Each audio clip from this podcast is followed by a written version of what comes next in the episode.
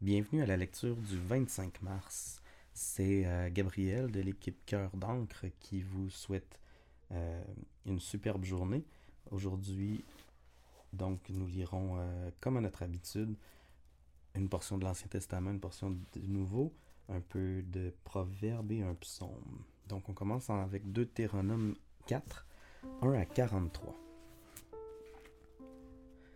Israélites, continua Moïse, obéissez aux lois et aux règles que je vous enseigne à mettre en pratique. Elles vous permettront de vivre et vous pourrez prendre possession du pays que le Seigneur, Dieu de vos ancêtres, vous donne. N'ajoutez rien au commandement que je vous transmets de la part du Seigneur votre Dieu. N'en retranchez rien non plus. Mettez-les tous en pratique. Vous avez vu de vos propres yeux comment le Seigneur votre Dieu a agi dans l'affaire du Dieu Baal et de Péor. Il a exterminé tous ceux de votre peuple qui avaient rendu un culte à ce Dieu. Mais vous qui êtes restés fidèles au Seigneur, votre Dieu, vous êtes tous encore en vie aujourd'hui. Vous le savez, je vous ai enseigné des lois et des règles, comme le Seigneur mon Dieu me l'a ordonné. Vous les mettrez en pratique quand vous serez dans le pays dont vous allez prendre possession. Si vous les mettez soigneusement en pratique, les autres nations qui auront connaissance de ces lois vous considéreront comme sages et intelligents on dira de vous quelle sagesse, quelle intelligence il y a dans cette grande nation. En effet, existe-t-il une autre nation, même parmi les plus grandes, qui ait des dieux aussi proches d'elle que le Seigneur notre Dieu l'est pour nous chaque fois que nous l'appelons à l'aide? Existe-t-il une autre nation, même parmi les plus grandes, qui possède des lois et des règles aussi justes que celles contenues dans le code de la loi que je vous présente aujourd'hui? Seulement prenez bien garde, veillez très soigneusement à ne pas oublier tous les événements dont vous avez été témoin, qu'à aucun moment de votre vie ces événements ne s'effacent de votre mémoire. Au contraire, racontez-les à vos enfants et à vos petits-enfants. Souvenez-vous du jour où vous êtes présenté devant le Seigneur votre Dieu au mont Horeb. Le Seigneur m'avait dit Rassemble tout le peuple, je veux leur communiquer mes commandements.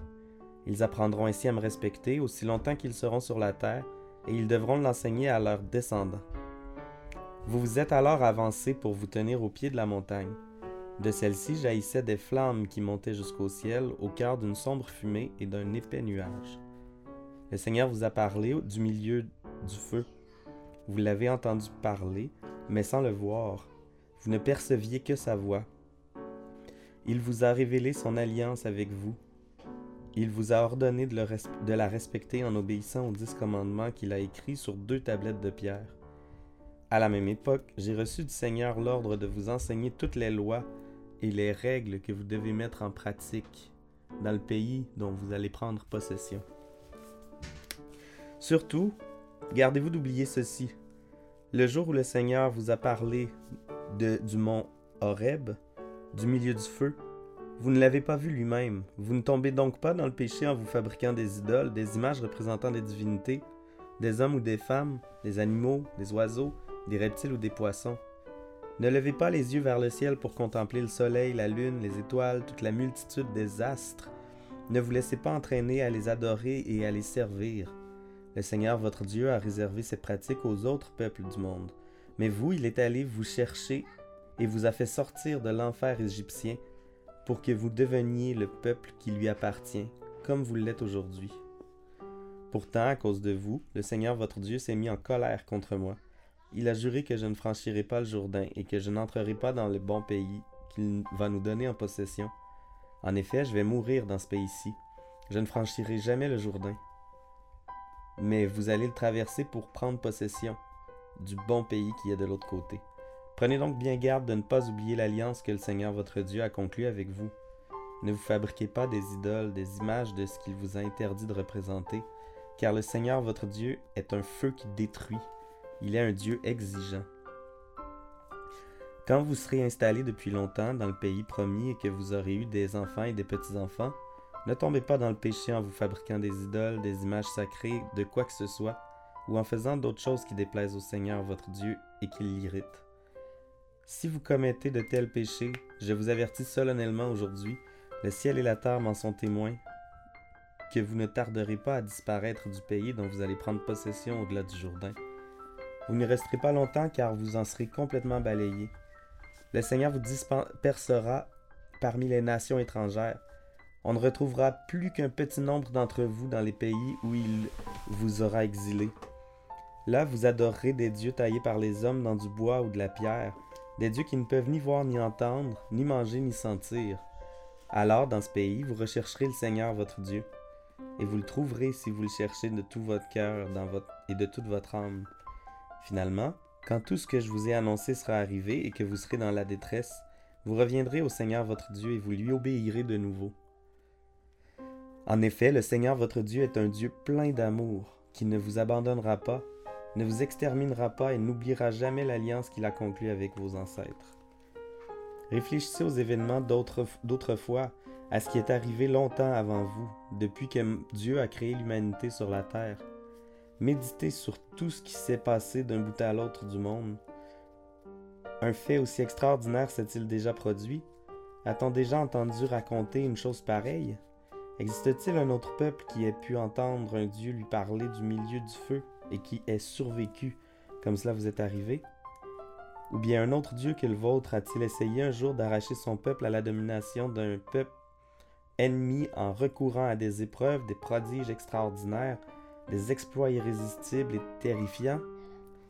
Non, mais le Seigneur votre Dieu vous a arraché de cette manière à l'esclavage en Égypte, comme vous l'avez vu, comme vous l'avez vu de vos propres yeux. Vous avez eu le privilège de voir cela afin que vous sachiez que le Seigneur seul est Dieu, qu'il n'y a pas d'autre Dieu que lui. Du ciel, il vous a fait entendre sa voix pour vous enseigner à être obéissant. Sur terre, il vous a fait voir un grand feu, et vous l'avez entendu parler du milieu de ce feu. Parce qu'il aimait vos ancêtres et qu'il vous a choisi, vous, leurs descendants, il vous a fait sortir d'Égypte lui-même grâce à sa force irrésistible.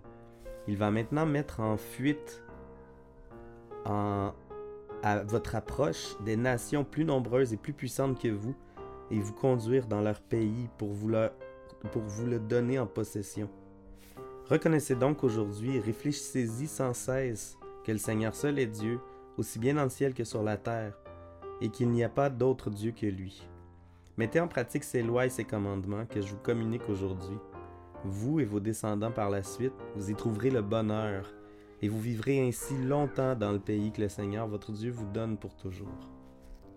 C'est alors que Moïse choisit trois villes à l'est du Jourdain comme ville de refuge pour celui qui aurait tué une personne involontairement et sans avoir jamais eu de haine contre sa victime.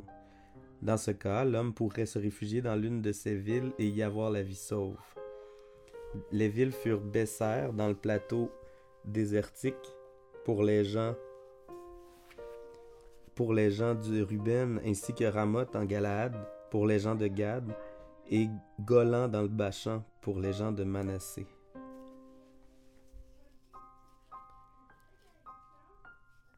Nous continuons la lecture avec le psaume 68, une première portion, les 19 premiers versets. C'est un psaume qui vient du répertoire du chef de chorale. Il appartenait au psaume, au recueil pardon, de David. Et c'est un chant. que Dieu intervienne, que ses ennemis se dispersent et que ses adversaires s'enfuient devant lui. Comme une fumée se dissipe, comme la, la cire fond au feu, qu'ainsi les méchants disparaissent devant Dieu, mais que ses fidèles débordent de joie, qu'ils explosent d'allégresse devant lui. Chantez en l'honneur de Dieu, célébrez son nom pour l'accueillir, lui qui chevauche les nuages. Le Seigneur, voilà son nom. Soyez en fête devant lui, dans la demeure qui lui est consacrée. Dieu est un père pour l'orphelin, un justicier qui défend, défend la veuve. C'est lui qui donne une famille aux isolés et aux prisonniers la joie de la liberté. Seuls les rebelles restent sur une terre brûlée. Ô Dieu, quand tu es sorti devant ton peuple, quand tu t'es avancé dans le désert, la terre s'est mise à trembler et le ciel a ruisselé devant toi. Dieu du Sinaï, Dieu d'Israël, tu as fait tomber une pluie abondante, tu as revigoré ton pays épuisé. C'est là que ton peuple s'est fixé, en ce lieu que toi, Dieu si bon, tu avais préparé pour le malheureux. Le Seigneur prononce une parole, les messagères de bonnes nouvelles forment une troupe nombreuse. Les rois des armées ennemies s'enfuient à toutes jambes. Les femmes restées à la maison font le partage du butin. Les ailes de la colombe sont plaquées d'argent et ses plumes ont des reflets d'or pâle. Allez-vous rester couché au campement? Quand le Dieu très grand dispersa les rois, la neige tombait sur le mont Salmon. La montagne du Bachan est une montagne sacrée. La montagne du Bachan a de nombreux sommets.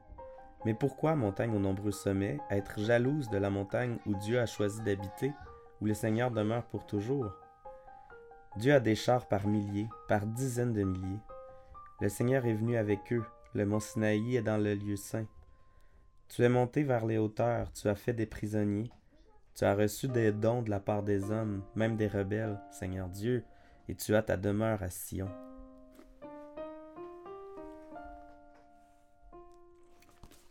Pour les proverbes, on va lire les 11 et 12e versets du chapitre 11e.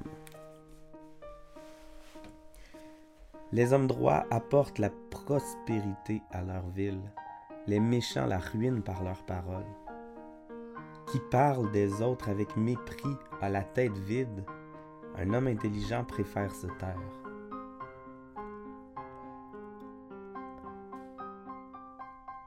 Et pour la lecture du Nouveau Testament, nous continuons Hébreu. Euh, on est rendu au chapitre 3, verset 7, et je terminerai au chapitre 4, verset 13.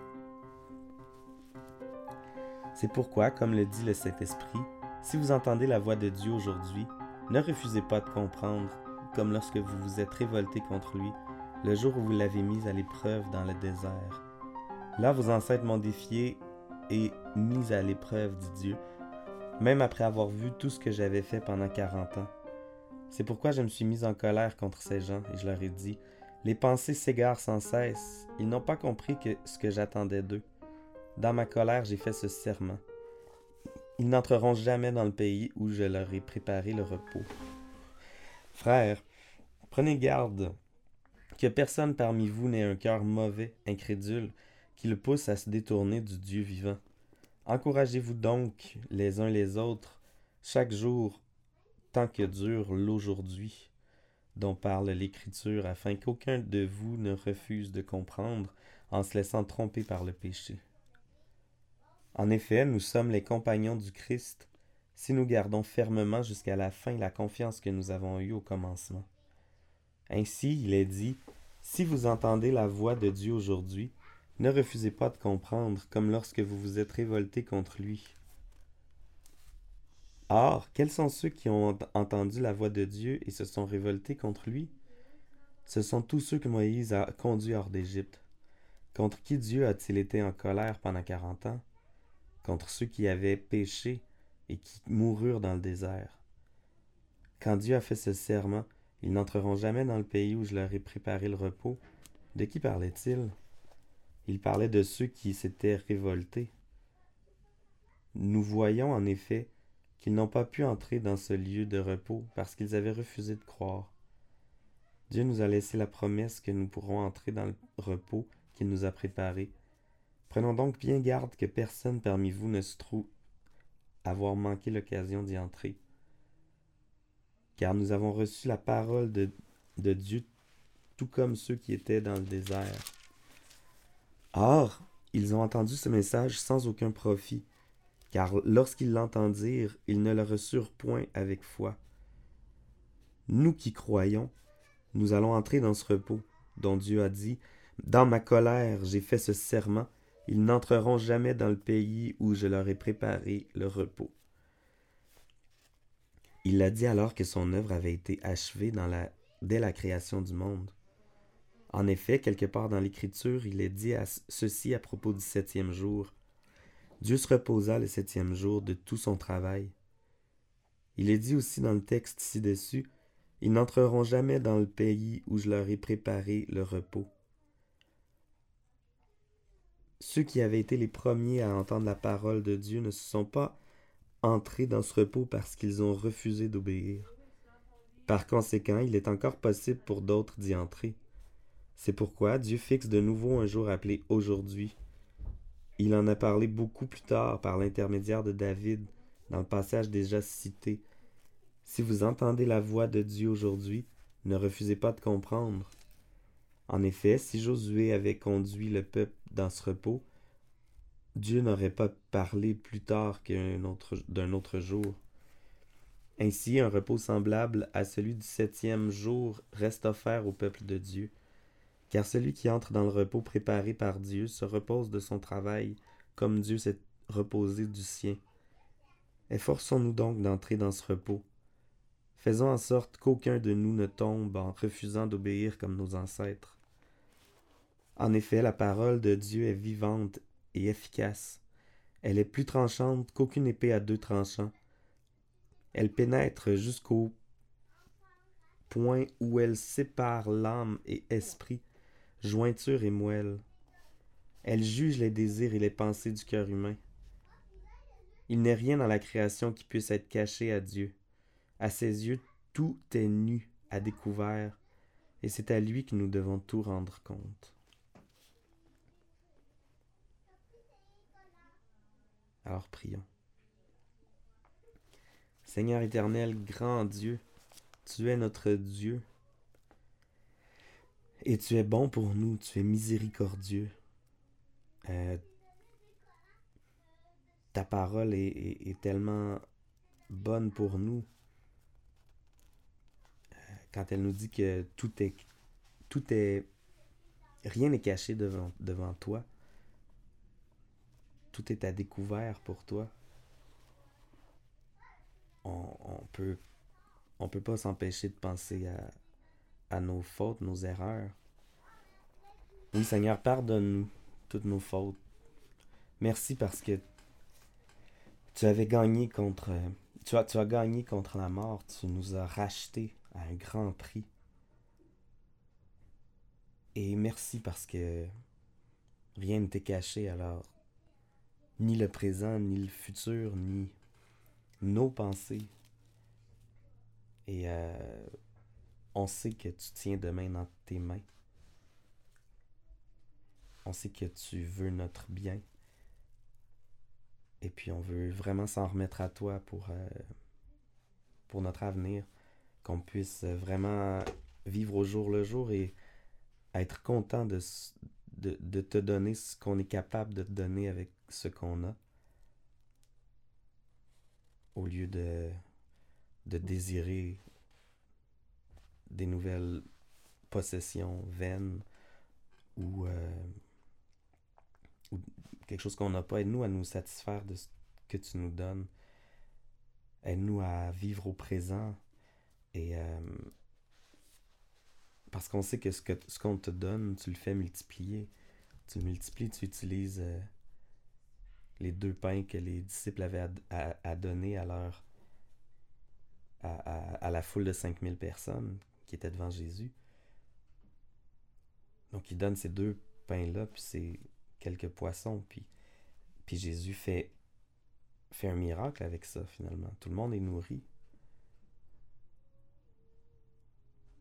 Et euh, merci parce que tu prends les petites choses qu'on est capable de donner, puis tu, tu, fais euh, des œuvres merveilleuses à travers ça, alors que ta gloire puisse euh, paraître par nos actions et nos paroles.